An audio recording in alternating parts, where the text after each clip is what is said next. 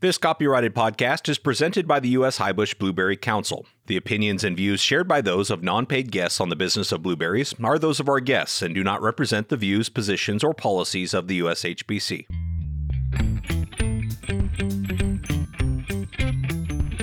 The blueberry industry is like no other passionate, resilient, and innovative. This podcast is your source for the latest information on the management, markets, research, and technology related to blueberry production. This is the business of blueberries.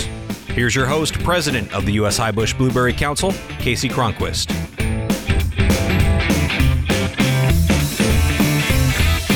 Welcome back to another episode of the Business of Blueberries, the only podcast dedicated exclusively to the blueberry industry. This past month, members of our blueberry community and their neighbors had to deal with unprecedented and catastrophic flooding in areas of British Columbia and Washington state. The full impact is not known yet, but the blueberry industry in this region was affected.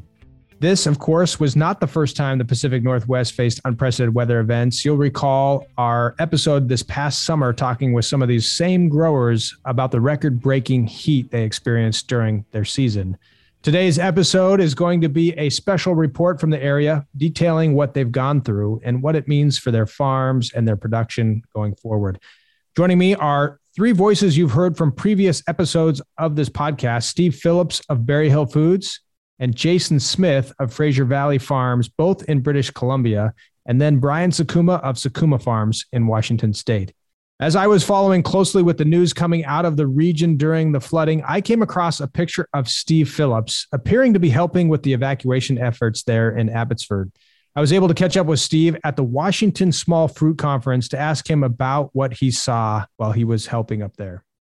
It has devastated our Sumas farming community. Just intense waters and flooding and evacuations and highway closures and mudslides and yeah, you couldn't get to certain areas of the Fraser Valley because all the roads were shut down and they were having a hard time getting food in there and blueberry fields were underwater and their dairy farms and poultry and pork. This is one of the biggest growing regions that supports BC's food chain in the Fraser Valley. And yeah, to see this all go down, it's devastating. We got friends and family that live in these areas and just the devastation that they're going through right now and the uh, road ahead of them, that's not easy. It's devastating to see. There are certainly some tragic stories in all this, especially for those located in the Sumas Flats, which is an area just southeast of Abbotsford and northeast of Lynden, Washington on the US side. The area that we're talking about, the Sumas basin there, the Sumas Flats. There were some other regions like Matsqui Flats, but they get water and it drains off quick. But the the Sumas Flats, what happened was is the Nooksack broke and it uh, flooded down into our area there because it used to be a lake bed. I don't know exactly how many acres, but there's probably about a, around a thousand acres of blueberries that are affected right now. Some have come out of the water and the water has been drained out of those fields, but some are still under a bit of water. I, I don't know the exact number, so that's kind of the geographical area of that. But I mean, there is a lot of other areas that were not affected in BC. Part of the devastation was a result of how fast that water rose in this area. There just was not time to prepare, and a lot of people were even left stranded. Steve and others in the community took out their own boats as part of the rescue effort. Yeah, it was um, the first day, like I'm talking in Canadian talk, so millimeters, we had about 150 to 200 millimeters of rain in one day, which I've never seen before. And um, that night it rained, and there were mudslides up on the hills and, and up in the canyons, and the highways were washing out, but it didn't really reach the flats right away. Once all that water started trickling down to the flats, the water was rising so fast. I heard from somebody that was down in, in the flood zone that it was coming up for a while there, a foot every 15 minutes. And I think that contributes to the the point that you were making, and why were there still tractors around and like what there was still farm equipment. It was just so quick that they didn't have enough time. It was personal belongings, what's the most important, and get out.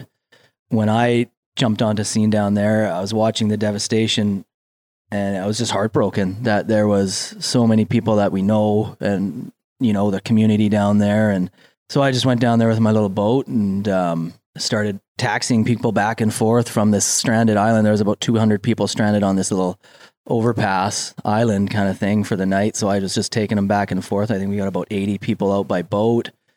And then the water receded a little bit later that night, enough that we were able to guide people out in their vehicles. So uh, there was about 200 people that we got out there. And, you know, some people were being rescued from the flats in jet boats taxied over to this island and then we were taking them the rest of the way and it was really emotional there was families coming across with little kids and just the mom coming across. And um, the dad was staying back trying to save the farm.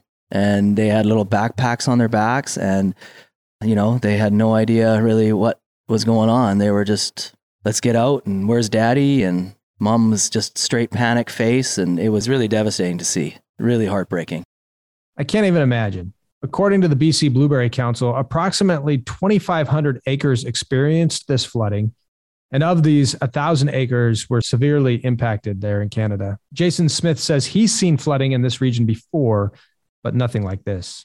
Where I am in Matsqui is, you know, I'm on the opposite side of the mountain. And, you know, we've had flooding before. Sumas has had flooding before you know it, it's drained away relatively fast there's a great pump system out there exactly for that to drain that water away fast. I've never seen anything like this before. Like the rainfall was one thing and then with the nooksack you know flooding and also the dike breaching it's a very extreme circumstance. And quite honestly i hope i never see it again. Regional experts acted swiftly to prepare a special report entitled Berry Crops and Flooding, which has a lot of helpful information. We'll have a link to that report in our show notes, but Jason says that the full impacts will take time to truly understand. I'm not sure that the fields that were 100% submerged for two plus weeks will not have water completely removed from the field for at least another two weeks. I'm not sure that that reflects that the situation that they're in necessarily. I think this is an extreme case for a very small area of the production in BC. And I think that we will never know. But at the end of it, you know, it's a business decision. And are they going to wait for you know, five, six years to find out whether those plants will completely recover or not. That will be an individual decision. I just, I'm not sure that, you know, being completely submerged for that long, you know, that I would risk the next 10 years of my livelihood on it. Obviously, the number one concern here is for the farms and families affected by this disaster. For those who may be also wondering how this will impact production in the region, Jason doesn't think it will significantly change the supply or the quality of blueberries coming out of British Columbia. It's a fairly small area out of our overall production that is significantly affected. And uh, I'm not concerned about uh, the supply of blueberries coming out of British Columbia at all. We have a very good food safety program in place, and all growers are participating. And I don't think there's any issues with supply or quality of the fruit going forward into the next season. In addition to the tour I had of the flooding region while I was at the small fruit conference there in Lynden, I also have stayed in close contact and communication with Bryan Sakuma and Alan Schreiber, to understand the impacts this flooding may have on our blueberry farms on both sides of the border. Bryan has shared that both Skagit and Whatcom counties have been affected by the flooding, standing water, and the debris.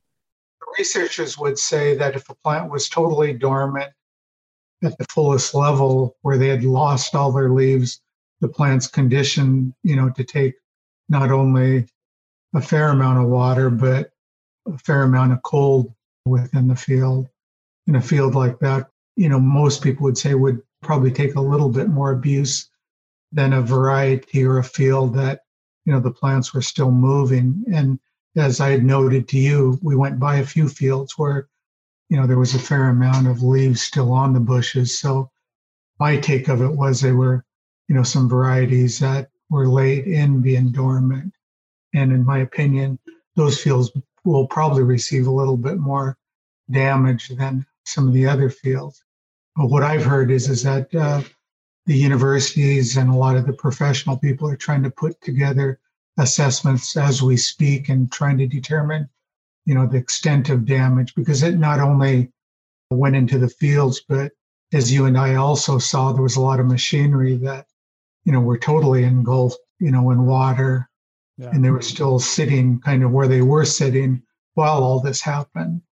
It wasn't only the fields, but the equipment, as well as, you know, in certain of the parts of the cities of uh, Everson and Sumas, a lot of the houses went under as well. How the blueberries withstood these conditions will depend somewhat on their levels of age and dormancy. All involved are hoping that we are pleasantly surprised with the resilience of these crops come springtime.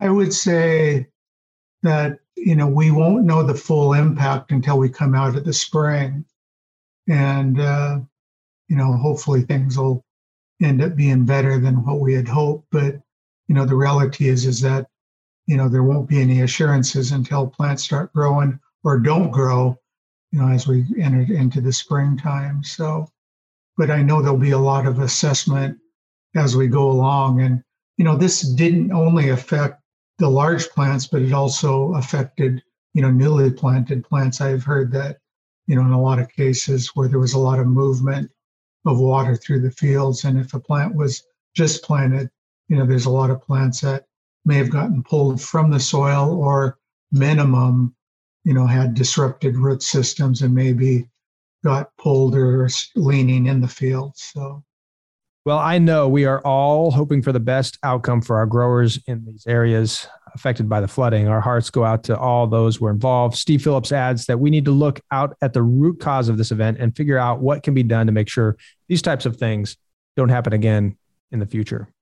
There had been other floods. There was in the 1990. There was one not as bad. 1948. There was another one, and I mean, within the last hundred years, that this has been like taken out of from a lake and made into farmland, and you know the dikes, all the levees that have been put in place to keep the water out.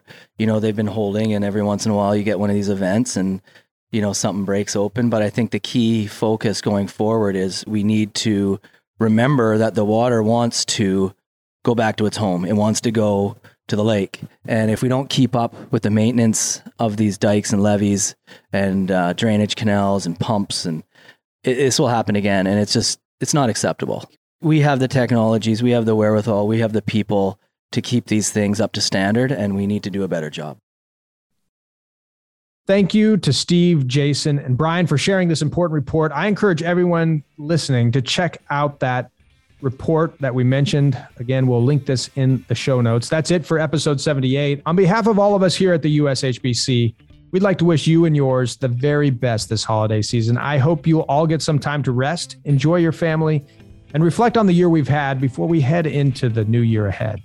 We look forward to working with all of you on making 2022 the best year yet for our blueberry industry and helping achieve our vision of making blueberries the world's favorite fruit. Thanks for listening. We'll be back next week with more innovation, collaboration, family, and hard work right here on the business of blueberries.